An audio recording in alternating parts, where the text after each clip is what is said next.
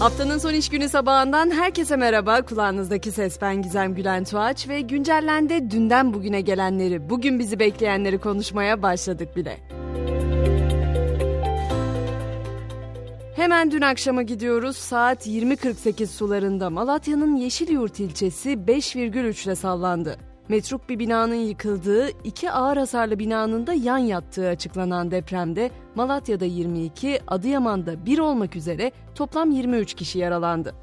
İklim kriziyle birlikte artık anormal hava sıcaklıklarını da afetten sayar durumdayız. Son günlerde hava sıcaklıkları biraz düşüş göstererek mevsim normallerine dönmüştü. Ama uzmanlar bu kez de Basra sıcaklarının Güneydoğu'dan yurda giriş yaptığını açıkladı. Bu önümüzdeki günlerde resmen kavrulacağımız anlamına geliyor. Aşırı sıcakların dönüşüyle birlikte termometrelerde kırk altı dereceleri görecek. Günün zam haberi ise unlu mamullere, İstanbul'da temel ihtiyaçlardan ekmeğe yüzde otuz zam geldi. beş liraya satılan iki yüz gram ekmeğin fiyatı altı buçuk liraya yükseldi. İzmir'de ise benim de çokça sevdiğim ve yirmi Nisan'da beş liradan yedi liraya yükseltilen gevrek ve boyozun satış fiyatı bugünden itibaren on lira oldu. Gelelim yapılan yeni atamalara. Biliyorsunuz genelde gece saatlerinde geliyor bu tür haberler. Cumhurbaşkanı Erdoğan'ın imzasıyla resmi gazetede yayımlanan karara göre birçok kuruma yeni atama yapıldı, bazı kurumlarda da görevden almalar gerçekleşti. Bunlar içinde en dikkat çekenlerden, en çok konuşulanlardan biri oyuncu Tamer Karadağlı'nın Devlet Tiyatroları Genel Müdürü olarak atanması oldu. Sadece bizde değil, İtalya'da da ani bir kararla vergi sürprizi çıktı. Hükümet yüksek faiz oranlarından büyük kar elde eden bankalardan tek seferlik yüzde kırk kazanç vergisi alacak.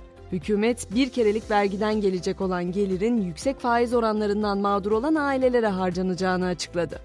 Uzun zamandır konuşmadığımız, artık geri planda dediğimiz kovid on dokuz konusunda ise kabusun yeni adı Eris varyantı. Onlarca ülkede vaka sayıları tekrar tırmanışa geçti. New York Eyaleti Sağlık Bakanlığı'na göre Covid vakaları New York'ta yüzde elli beş arttı. Eyalet genelinde günde ortalama sekiz yüz yirmi dört vaka rapor ediliyor.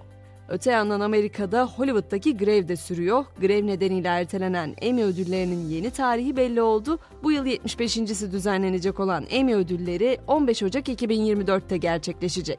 Sosyal medya platformlarındaki yarışta da yeni gelişmeler var. Meta'nın X'e rakip platformu Threads artık gönderileri doğrudan Instagram D M'lerinde paylaşmaya olanak tanıyor. Öte yandan yapılan güncelleme ile beraber fotoğraflar ve videolar için özel alt metin girişleri de eklenmiş durumda.